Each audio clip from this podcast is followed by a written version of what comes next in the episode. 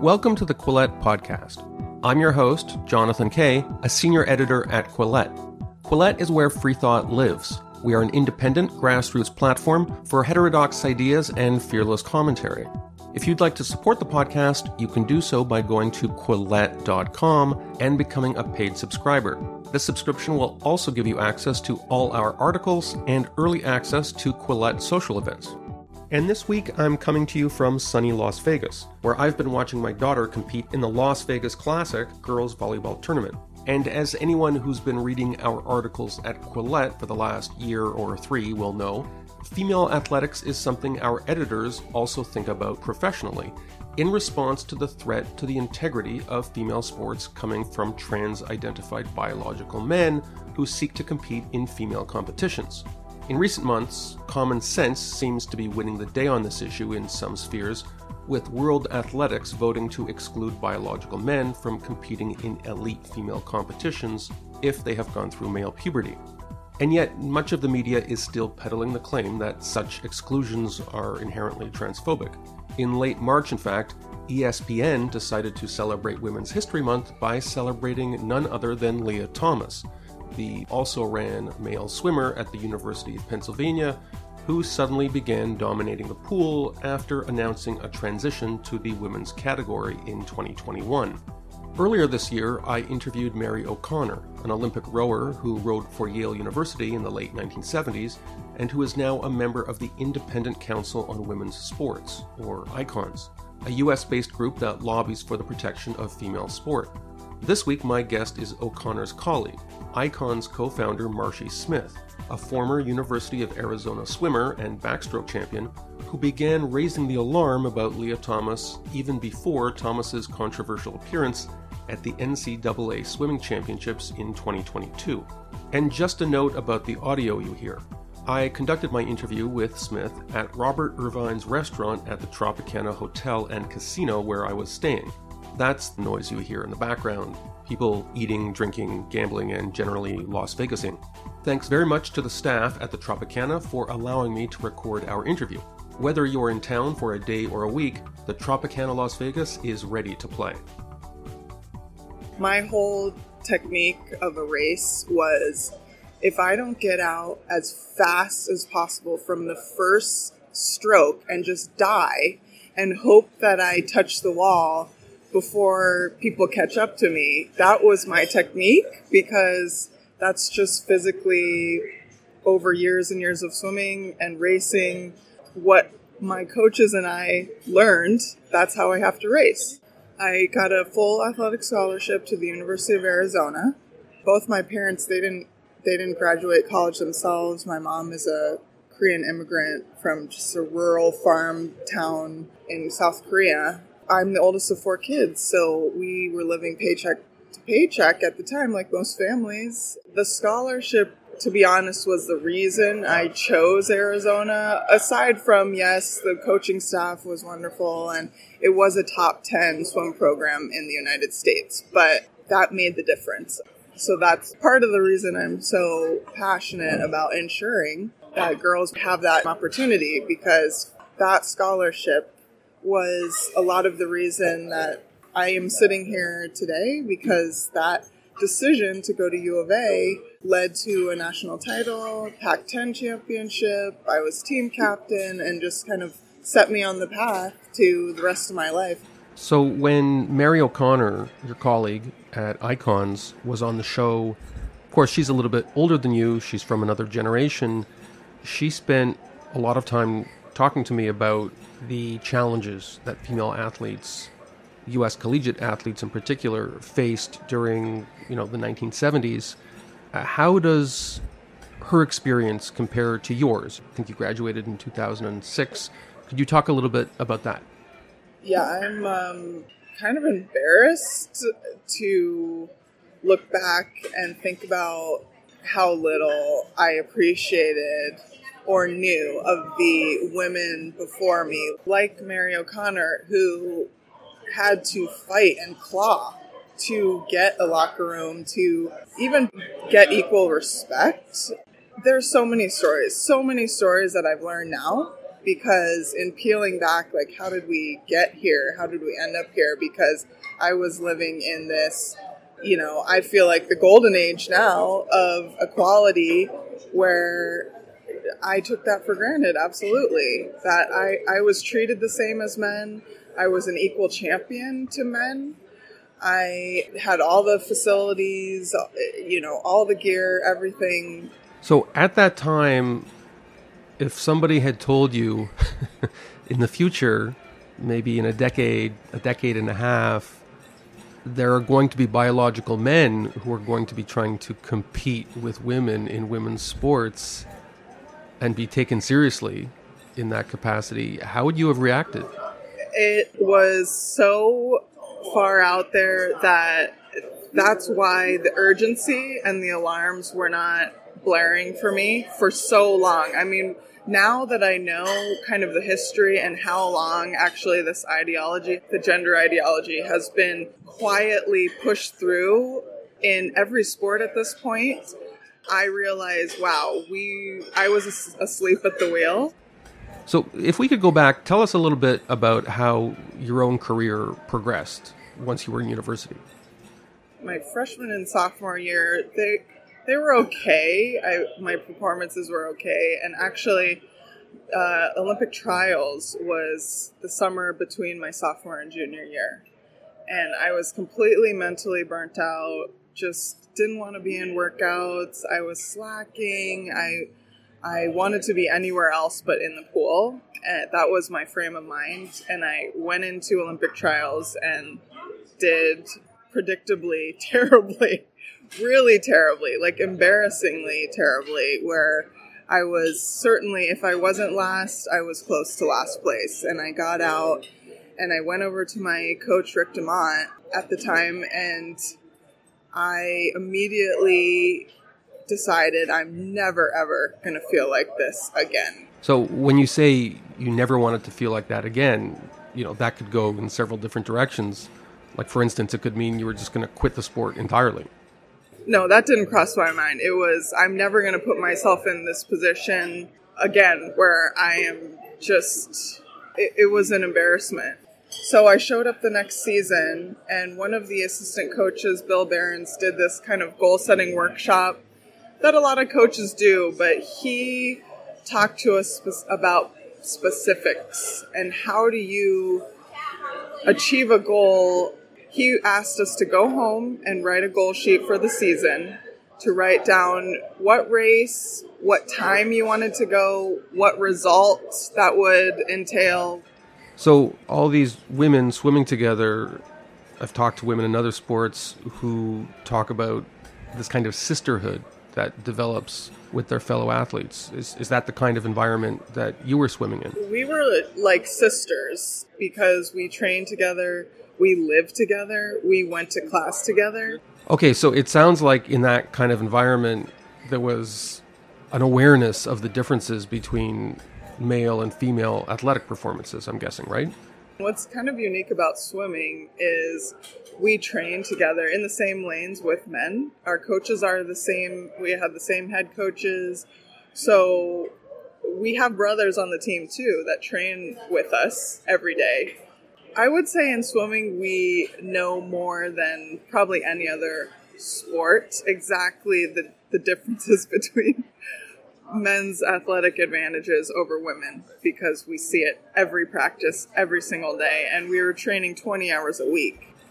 So when did it click with you that this was going to be your cause? This was going to be something you were going to spend a good chunk of your life doing, including professionally?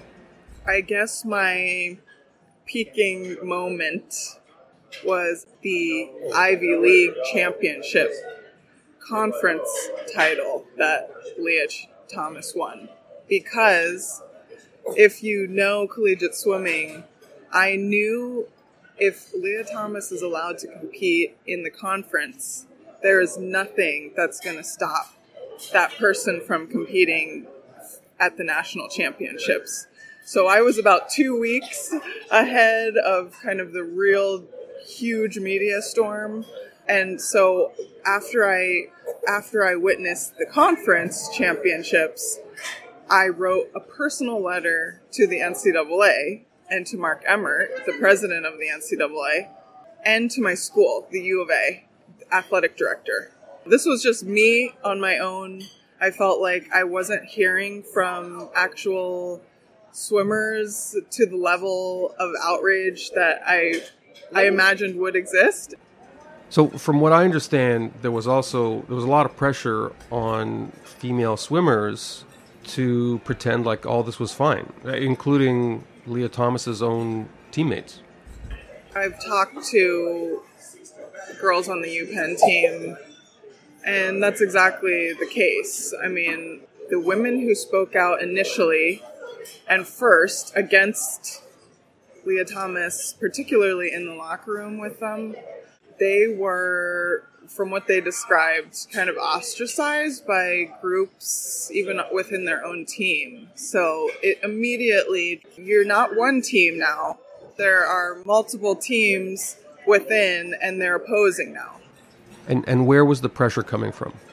I think it was outside pressure, because certainly within the Ivy League, they're the most woke, the most sympathetic to this kind of situation that they're putting women under. And so the pressure was enormous, because the coaches and the athletic department, the athletic director, the head of the Ivy League, Robin Harris, were actively giving them scripts. This is coming from your coaches, whether it's reluctant or not. This is coming from athletic directors, from your university president, and from the conference presidents.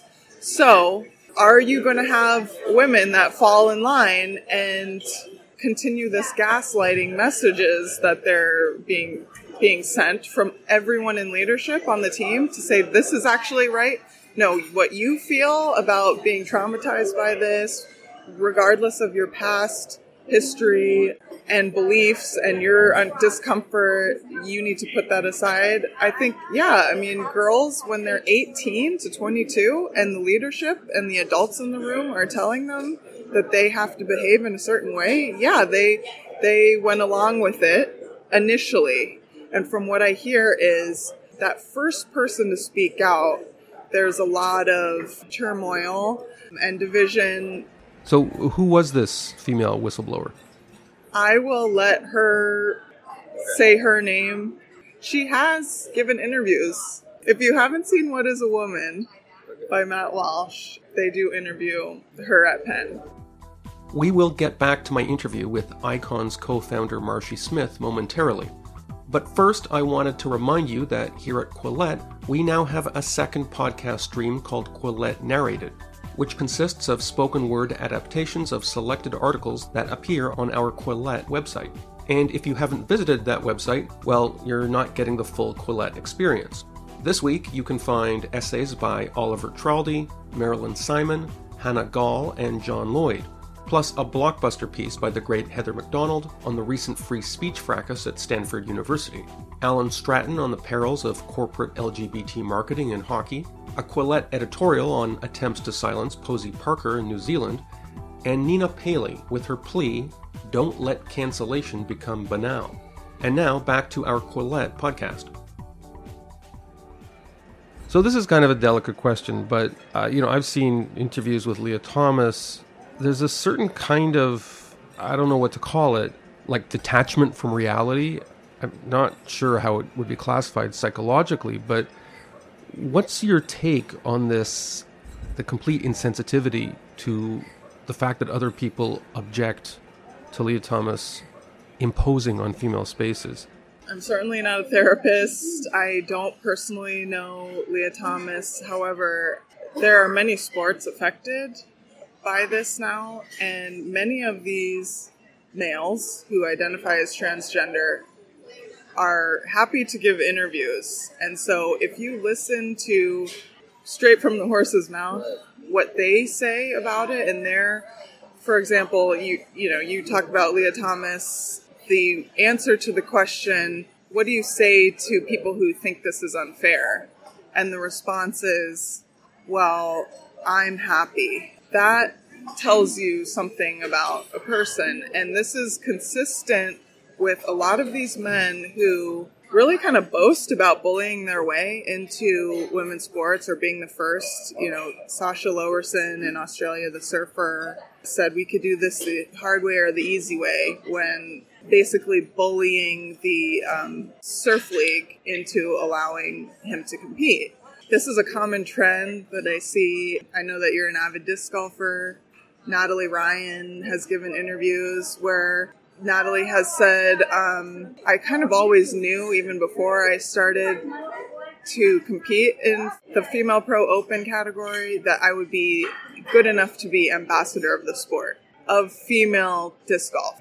They tell you and reveal to you kind of their perspective. And I think feminists would say this is just pure misogyny. So critics of what you do, I guess a group that would overlap with transgender activists, would say there's a few disturbing episodes here, but they're very rare. And, you know, I'm here in Las Vegas interviewing you. The reason I'm here in Las Vegas is because one of my daughters is here at a volleyball tournament. I think it's one of the biggest volleyball tournaments in the world. There's teams from all over North America. It's just girls.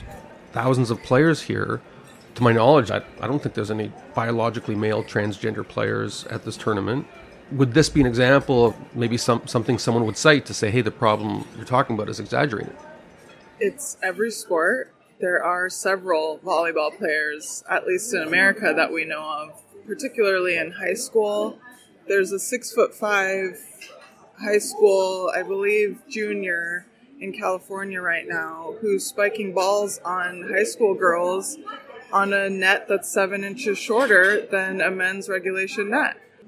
He is one of several that we know about. However, you may not know as a spectator that your daughter is competing against a male because they don't keep records. In North Carolina, there was a high school team that had an alleged transgender male playing on the girls' high school team who spiked a ball into an opposing player's face, and she was severely injured with concussion and severe neck injury. And the school district has forfeited all the games where that player is involved for safety concerns. So this is happening. It's volleyball, soccer, lacrosse, field hockey. These are sports that there's a serious safety issue, not just an issue of fairness, like swimming where we're in our own lane. So these are things that I don't think parents, like you're here at this tournament and you were unaware of these cases, but that player could have been there on a different court and you didn't know about it, or you show up to a game and, you know, I'm sure that girl in North Carolina didn't know that she was opposing a male player and could potentially have lifelong, long-term health ramifications for playing. So for those listening, how, if they want to help your group, Independent Council on Women's Sports, how can they help you? We're on social media, icons_women. Follow us. We have petitions on our website. We have a place where you can join the network so that you can stay informed. We send a weekly newsletter to keep you updated on stories in the news related to gender ideology and sports topic, how you can activate yourselves in your own communities within your sports and partner with us, because essentially we want to make a team of athletes and parents, legal experts, scientists, where we can collectively come together and work to advocate for the female voice. My understanding is that a lot of your work is you sort of act on behalf of women athletes who, for one reason or another, cannot speak for themselves. They can't raise their voice from within their sports, maybe for much the same reason that some of those UPenn swimmers, at least at first, couldn't raise their voice against the participation of Lia Thomas. Absolutely. We never want to out anybody who isn't willing or able to come out publicly. There's a lot of these athletes who will lose sponsorships. And, you know, I can attest your group, Icons, it's a great resource for journalists because several of the stories I've done at Quillette about the threat to female athletics from transgender athletes in the field of disc golf and also in powerlifting. That came through the assistance of icons. Well, April Hutchinson, the powerlifter you mentioned in Canada, reached out to us. She felt really hopeless, very stressed and anxious about training for the upcoming national championships, felt out of control. That's part of what got me involved in this in the first place, is sitting alone in my bedroom watching the race and just falling apart because I felt like a hopelessness of who is doing something about this. Surely somebody is doing something. And then finding, oh no. Now it's you. It has to be us. Well, congratulations on all the great work you've been doing. And thank you so much for making yourself available to be interviewed here in the shadow of the slot machines here at the Tropicana Hotel. Welcome to Las Vegas. Thank you for listening to this episode of the Quillette Podcast. Quillette is where free thought lives. We are an independent, grassroots platform for heterodox ideas and fearless commentary. If you'd like to support the podcast, you can do so by going to Quillette.com and becoming a paid subscriber. This subscription will also give you access to all our articles and early access to Quillette social events. Did you know the iconic film The Godfather was filmed here at Tropicana? It was also featured in the James Bond movie, Diamonds Are Forever, and you can see Tropicana's long-running show, La Folie Bergère, in the Elvis Presley classic, Viva Las Vegas.